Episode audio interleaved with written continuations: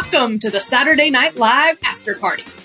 With SNL at home off for the summer, the time has come for us to dig into the digital exclusive sketches that never made it to air and determine which one is the best of the rest. I'm Katherine Coleman, and with me as always is Steve Finn and John Murray. If you'd like to connect with any of us, you can do so at snlpodcast.com. Enjoy the following selected highlights from this week's discussion.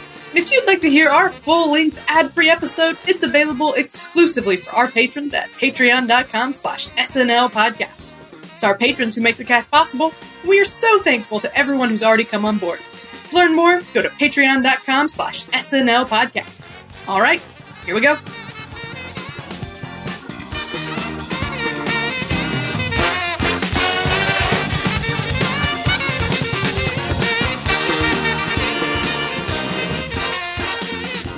So guys, this week we're going to tackle the first half of those cut for time sketches over our three at home episodes. We had about 15 uh, digital exclusives. Yeah, they turned out a lot. They did. Uh, so we're going to do about eight of them tonight, and then we'll be back to cover the last seven.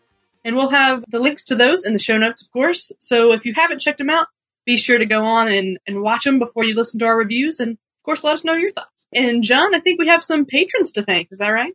That's correct. We don't have any patrons that we can thank by name, but we had a number of suspiciously named new patrons come in over the last little while, many of them with the last name Finn. So I can only assume that this is some sort of power move on Steve's part to ensure job security, but nonetheless, There's no relation. yeah, of course not. What did we get? About a half a dozen people with the last name Finn from Newfoundland. So I don't know. I'm going to connect some dots here. Those are my offshore accounts. uh, something's afoot, but nonetheless, we've had some people step in and support the show. And of course, we love every one of our patrons, named and unnamed. So, uh, we, we thank all the little Steve acolytes up on the Eastern seaboard and, uh, we appreciate your support.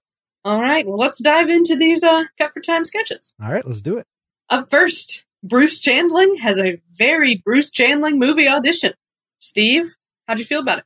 Well, you know, I liked it as far as any Bruce Chandling outing goes. And keep in mind, I'm a pretty big fan of Bruce, but I don't know if we've lost or gained anything in this comedy short version of Bruce Chandling as opposed to a weekend update guest. I guess it tells us that, you know, he's not wasting any potential being used on weekend update, but also means maybe we've seen everything we can comedy beat wise from Bruce Chandling. But hey, Kyle's just such a great performer. You know, I still had fun with it. It was really great. Had some good lines. Yeah, so something that I think we've talked about a lot in these at home episodes is how interesting it is that we've gotten to see a few weekend update characters come out from behind the desk. Mhm. Mostly, and those have been a pretty rousing success. Uh, Bailey Gismert, especially. Yeah. It was interesting with this one. I watched it, and like you, Steve, I just kind of felt like I'm not sure that we gained anything by pulling him out. I'm not as big of a Bruce Chandling fan. I think he's he's fine. He's I don't dislike him. I don't love him. But yeah, just something was missing. It wasn't quite all there for me. John, what did you think? I think I would tend to agree. They had actually attempted to take Bruce Chandling off the desk at one point, and I think it was a pre-tape, and I think it ended up getting cut for time. I don't think that ever made it to the internet or anything. That tracks. Um, but Bruce Chandling was a character that Kyle's had. So, you know, they adapted it for the desk, but he's comfortable just doing it, you know, in any space, in any scenario. So it, it does seem like it, it's an obvious thing for him to go to if they were going to try and adapt something for the at home shows. Um, but like you guys, uh, I, I don't think that we saw anything new here, right? It, it's the same basic beats. The, the one thing that I noticed was I find it less impactful to watch Bruce Chandling when it's not quite as much of a, a high wire act. Like when he's at the desk on live TV and you know that this character is built to attempt to sort of lose the audience and then see if he can regain them and then lose the audience and kind of walk that line of cringe and having people check out and getting so uncomfortable that they can't embrace a character like because it's kind of daring in a, a live situation I just didn't find it quite as impactful to watch it here, where you've got some editing and you know they're they're kind of doing this you know slow uh you know zoom in on him to punctuate these little emotional breakdowns that he has, and like they're doing some some flourishes to try and give it some life. But to me, it's just not as exciting to watch as when he's doing it live and it's it's just the feeling of of someone intentionally going out to bomb and and uh you know the the sort of Andy Kaufman quality of that that I really like. So I don't know. This this was very forgettable for me. So overall, we can take or leave Bruce. Yeah, middle of the road stuff. All right, next up, Michigan's governor has some tips for her protesters. John, we'll start with you this time. I've seen a lot of the real uh, Gretchen Whitmer on my TV screen because uh, most of our local stations we pull in from Detroit, so we're Right. kind of close to how you know COVID and uh, all the craziness surrounding that has impacted Michigan. So I'm very familiar with her. So getting to see Cecily's take on it, I, I think was fun. Maybe more amusing for me than it would be for some that maybe haven't seen as many Gretchen Whitmer press conferences. Uh, I, I think I can just sum up her performance basically as a Tina Fey take on Sarah Palin, Yes. uh, translated into Gretchen Whitmer. Like it's just very much that super folksy Midwestern, hey dear, ho dear kind of accent. so, I mean, I'm not going to call it like a super sharp impression or anything like that, but fun enough because if anyone isn't familiar with Michigan, they're just going to take it as, you know, one of those Midwestern states. So everybody kind of sounds like they're in Fargo. so for that, that was amusing. Like I do kind of like the idea that that's, you know, how people would see Gretchen Whitmer.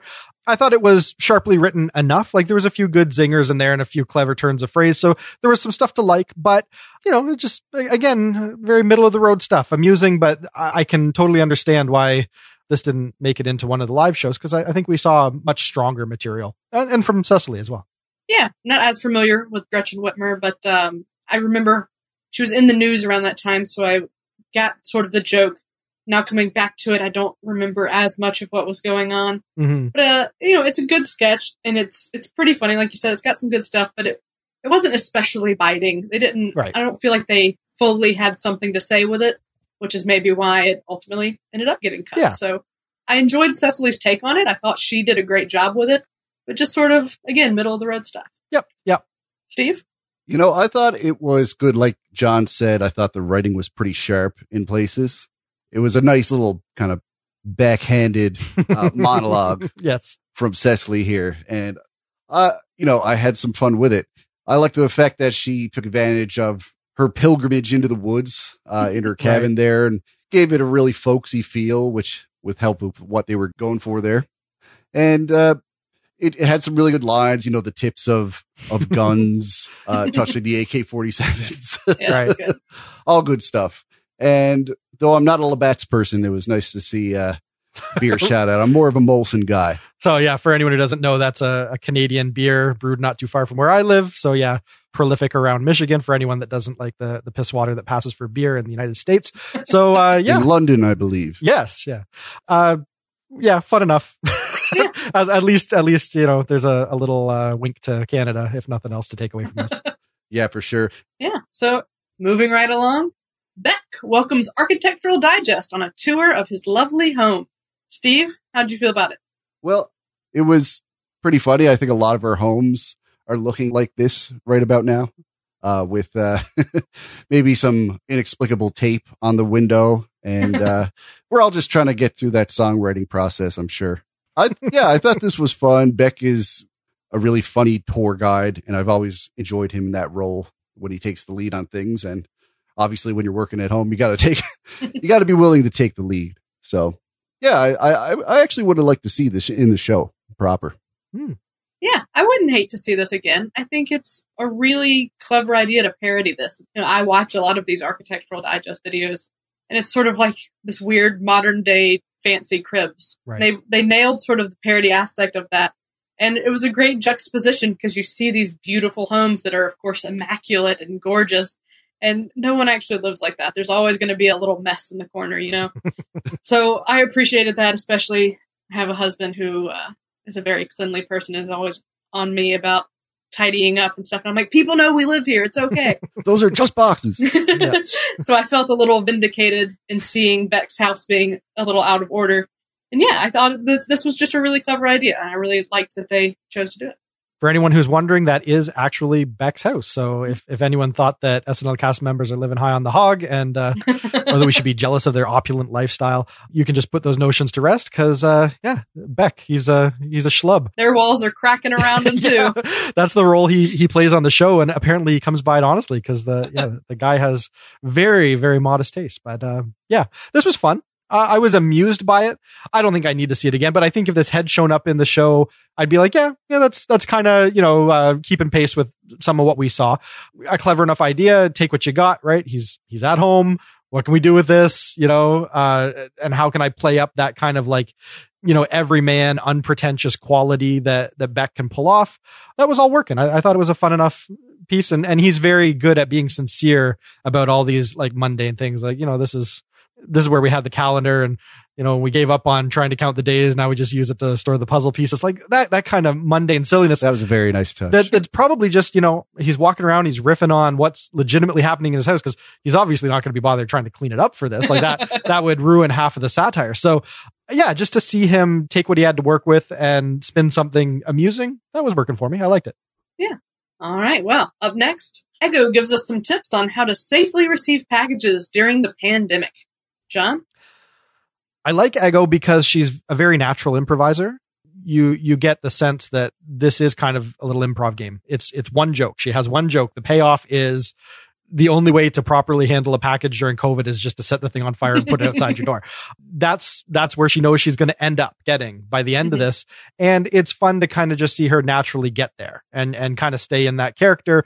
That said, it's it's a one joke sketch and it takes a little while to get there, and there's not a whole lot going on. So mm-hmm. I mean, it was amusing enough the first time through, but I totally get why this didn't need to make it. We see three pieces from Ego uh, in our our roundup tonight. Uh, I think this is probably the weakest of the three. Yeah, I'll agree with that. Ego is definitely a performer. She brought a lot of energy to all three of the things that we're going to see from her. Mm-hmm. And she was definitely enthusiastic about what she was giving us. and it was funny. Um, I think if I saw this like on her Instagram, I would really love it. Right. But as a piece for SNL, I think there just wasn't quite enough meat to it. And that's sure. probably why it ultimately got cut. That's absolutely what it feels like. It, it yeah. feels like some of the Instagram live bits that they were doing before they ramped up the the proper SNL at home. Yeah. So it, it's funny. It's not that it's bad. It's just not quite, not enough to it for me. Yep. Steve? Well, I tell you, it's, I do agree with the whole, how it's, you know, one setup, one punchline. And what makes that so daring is that, you know, Ego has to make this seem very genuine or mm-hmm. else the joke's not going to land. The fact that I watched this and could actually buy it as a real YouTube show, she, uh, she gets the performance behind that. And you could see Ego having her own uh, YouTube channel and being pretty successful with it. she knows how to uh, tune into that. So that is what made this work because we actually felt like this was actually going somewhere. And right. when it didn't go anywhere and, and we uh, revealed the punchline, that's why we're laughing because it was sold well. So that mm-hmm. setup there was more important than ever, even though the outcome might be a little bit simple. Mm-hmm. Yeah, I think that's a good observation. And that the joke is that you do feel like it has the potential to have three full beats of doing something crazy with this package, and then it is just nope, we're gonna throw it away. Mm-hmm. Yeah, I, I think this is a good performance, but in service of very little. Uh, yeah. But I I agree with with you, Steve. I wouldn't fault Ego's ability to really hold the character and keep her, you know, her energy and just there's a naturalness to it. So you're, you're right. The the delivery, the presentation is is spot on. Uh, I just would have liked to see something a little funnier underpinning it. Yeah. Well, on that note, let's look at Ego's next sketch. Yeah. Got a lot more Ego to cover. Yeah. Up next, we have Ego sharing her questionable cooking skills. Steve, did you like this one too? I've enjoyed it as part of some kind of unofficial series of these. right. Say this is arguably the same character doing another episode of the same show. It's very similar. I would say it doesn't land quite as well, maybe because I'd seen the first one uh, already and this was so similar that whatever it was going to do for me already did it. You know, I, I chuckled, but I didn't feel this was a, a home run of an idea. But hey, it was well executed for what it was. Yeah, I I don't remember which one of these two I watched first the first time I saw them. So that's interesting because I liked this one better. I thought it had a little bit more to it. I guess I felt like it was a little bit funnier and more of a logical premise because part of what kind of slowed me down on the last one was like, well, why'd you order it? Um, but whereas this one's like, yeah, I can't cook either. Let's make some salt soup. So I really liked this one. Again, Ego brought the energy. I really liked her ladle joke. So I felt like she was able to pepper in a few more small jokes in this one than she was with the package. No pun intended on the peppering. Yeah. And, uh, yeah, I, I liked this one better, but it still feels like an Instagram bit. It's not a fully SNL sketch. You mm-hmm. know what it was? I kind of saw it coming. You know what Yeah. the reveal was going to be, where she was taking so much time. Make sure you- you stir the water. And it, it seemed pretty obvious that water was going to be the main ingredient Right. to whatever this was. True. so yeah, maybe that's the difference for me. Maybe. What do you think, John? the idea here that this is effectively a cooking show i think is a little stronger than the first one the first one like she gets the package and you're kind of right that you know the fact that she doesn't even open the package it's it's a little deflating in a way because i, I think there could have been some solid jokes in what you're ordering during covid like what are the Mhm. emergency supplies or what bizarre things is she buying to maybe satiate certain human needs during lockdown like there were so many Right. places you could have gone to build in more jokes in the first one that when that doesn't happen, it feels a little weaker. With this, we're so familiar with how a cooking show works where they do have to give you instructions for every little step. So it doesn't seem weird that she's saying, you know, like we're going to look and we're going to see what we got in the cupboard and we got this and what can we do with this? And the fact that she's kind of holding your hand through this whole process and there's so many steps to simply come up with salt water. It's, it, it just works a little bit better with what our expectations are of a makeshift COVID cooking show. Right. So it, it's just a little bit stronger in the the setup and even though it's still basically one joke and it's just ego saying okay i i know what the joke is. I know where i'm going with this. So now i'm just going to have fun getting there because i'm a performer and i can i can do this. This is my skill set. So because it's effectively the same thing as the first one i do feel like this one's a little bit stronger. But like i alluded to before uh, we have three ego outings tonight. This i don't feel was the high watermark. There is one that i feel is far more memorable and i think we'll get to that in due time. Yeah.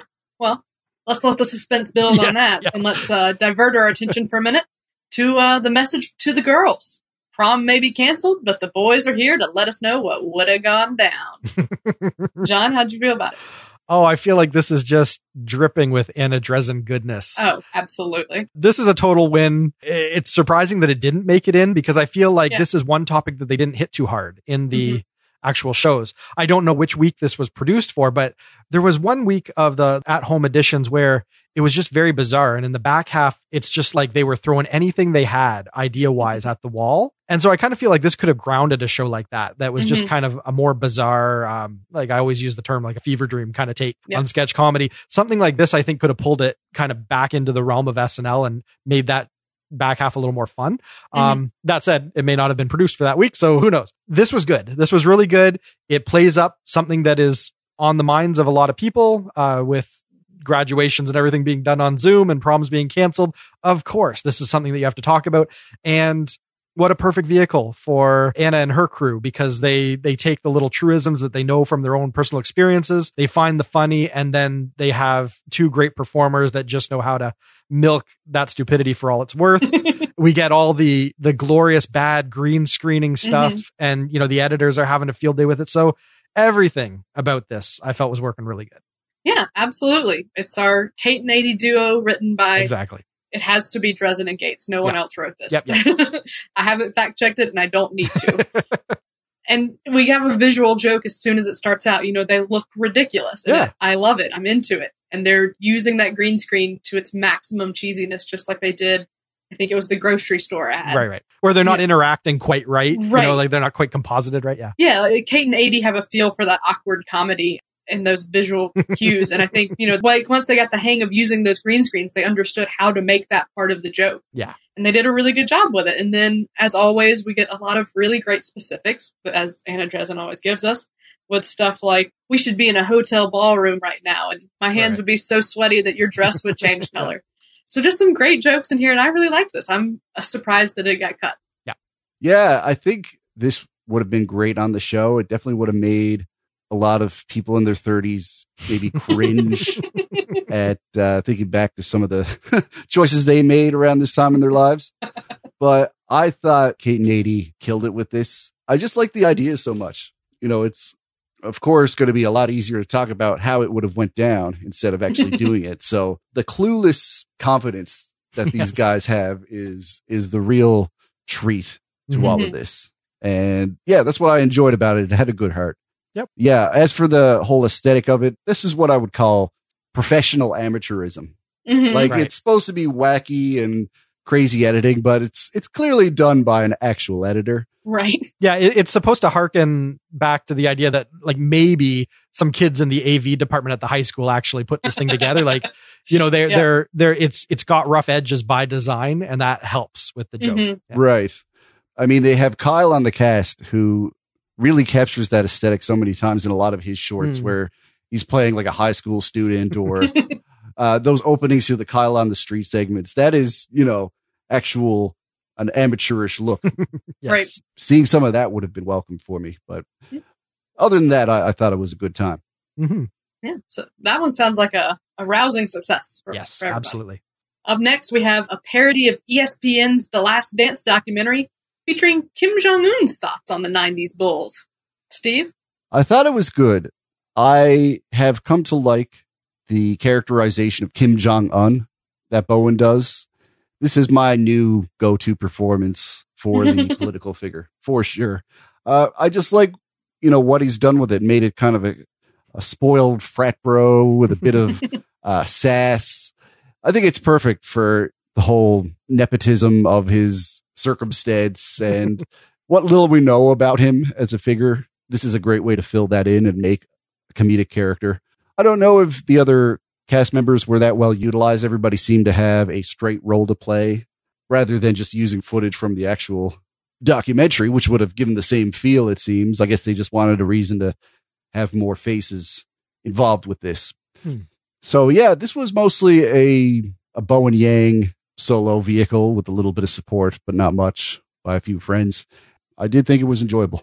Yeah, I thought it was a good time. Yeah, I think that's a good thing to kind of point out is that the joke is that it's Kim Jong Un's thoughts, right? And he doesn't belong in this documentary. But they didn't put him in there a whole lot, Uh, you know, and they had sort of these other characters they were using that could have easily just been scenes from the documentary. So I wonder if there was supposed to be something else happening that ended up getting cut. It felt sort of incomplete to me. It was funny. I liked it. I think, you know, Bowen did a great job it was a fun thing to kind of pull up those similarities with like him and Dennis Rodman. But uh, yeah, I felt like yeah, it just wasn't. It was missing something to me. Like I felt like Hmm. something either I missed it or they cut it or they lost something. I don't know. Uh, John, how did you feel? I didn't get a sense that you know it was lacking in any way. I thought it was pretty well rounded. I'm assuming that uh, the reason why the other cast members were there, it was what it was Mikey and Chloe, right? Were also.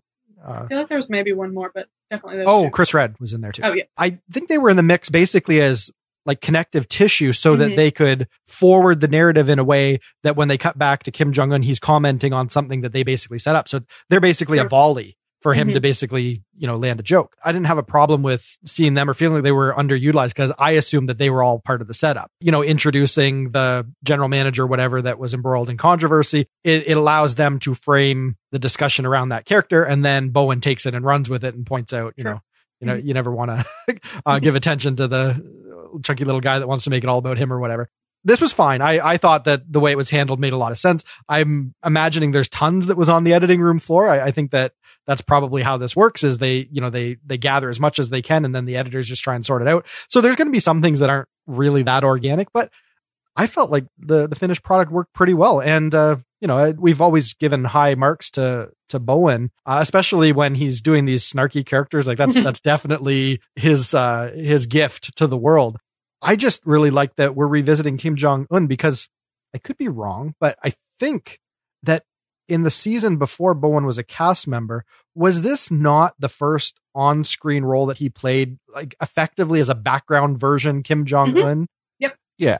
We saw him as himself in a in the background of a of a sketch. Yeah, he may have been a news reporter or something, you know, just taking up a chair or something somewhere along the lines. But I think that this was maybe the first time we had him in character. And mm-hmm. it was kind of something that a lot of people latched onto and said, well, SNL, there's your Asian cast Mhm. member right there because he's already a known quantity from his podcast and all the rest of it. So I kind of just like that we're revisiting that character and now he's able to take the snarky trade daddy character uh, from Mhm. Update and he's able to apply that same kind of magic to Right. the Kim Jong Un that we've already seen him as. Uh, so I liked it because to me it, it felt like uh, he's getting to revisit the character that kind of put him on the map in a way. And I thought the you know the scenario of weaving it all into this documentary made a lot of sense. It gave him a lot of footage to work from. I thought this was good. I thought this was another highlight for the night. this was good. I guess I just wanted to see ultimately more of Hmm. Bowen. If that's going to be the joke of it, I want I want to see him more frequently than we ultimately did. Sure. But yeah, of course he sold it. I love seeing him getting to put his voice a little more on it than he got to first time. All right, now all of that nonsense aside, let's get back to Ego yep. and let's look at mommy blogger Denise avoiding her kids at all costs. John, did you relate to this a lot? Oh, I'm sure my wife did. Uh, like if I'm going to be perfectly honest, she's the one that's pulling her hair out, you know, with the the overwhelmed momming scenario here during COVID. This, I think, was the high watermark for Ego for the night. This was something she could really bite her teeth into. Uh, the just the the frantic energy that she brings to it of hiding from her children and just you know being at her wits end and on the verge of a breakdown. She sold all that incredibly well. There was a lot more specifics that she could bring into her dialogue that was a lot more fun and a lot of truth there for a lot of viewers of SNL. So I think that this was easily the strongest that we got from Ego tonight. And uh, I, I, thought it worked just fine. This is something that I think could have made it into the show. I, I think that it was as good as a, a, lot of what we saw in the show. So yeah, this, this I think was a very worthwhile outing. And uh, I thought Ego did a, a marvelous job. Yeah, this was definitely the most full of her yes. three pieces. This one was a full sketch. It had more going for it than those last two.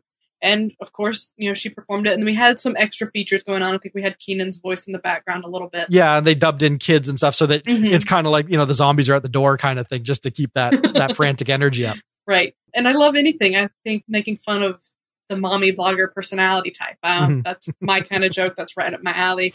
So I really liked this one. I thought it was really great she had that frantic energy. I liked the the pasta joke that they came back to. Right. This was a win for me, and some good specifics in there too. Probably my favorite from Ego as well. Yeah. Yeah. This is in the same vein as some of the other stuff, like Let Kids Drink. Right. Uh, mm-hmm. Very similar subject matter. This is a little bit more real. There's not as much comfort in turning the whole thing into a musical. this is great. And Ego's performance made this work so well. She didn't quite play it right at the brink. Uh, at times she did, but she dialed it back and made it really bubble well. Mm-hmm. This was this was something I could buy as as genuine uh, mega stress, but it was still laughable. Right. So it was that that fine line of, of comedy and and too real to laugh at. So yeah, that takes some skill. Ego took a big risk with this, and it paid off for sure. Yep, this was good. All right. Well, ending on a high note there. We're mm-hmm. happy with Ego at the end. So let's look over those those first eight that we looked at tonight. Which of these first eight digital exclusives were the best of the rest? Steve? I think the Governor Whitmer sketch was probably really? the best. Interesting. I just really enjoyed Cecily's performance. I thought she had some really great lines. The the kids showing up at the end and their little fight was a good way to finish the whole sketch plus everything we talked about. You know, I thought this was probably the most fun. I guess it was just the claustrophobia of these at home sketches. Something that I was, was actually set outside felt nice. Hmm. yeah, it was nice to open it up a bit, I guess. But yeah, this would probably be my favorite. Very okay. interesting. I was not expecting that. Me neither. John, what was yours? Oh, no contest. It's the prom one. For my money, there was nothing that was more jam packed with clever lines, fun visuals, totally appropriately terrible performances. you know, like I, I think the direction must have just been uh, Kate and Aidy, your worst Justin Bieber. That's what we're going for here. You know, because they're trying to be all all smooth, uh, but they can't pull it off. There was so much to like in there, and because this is one where they obviously handed it to a capable editor to really milk it and punch it up, I, I just feel like it was it was just the most entertaining and the most engrossing outing for the night. Nothing else I think comes close, personally except for maybe the ESPN one. But I think that this was definitely tops.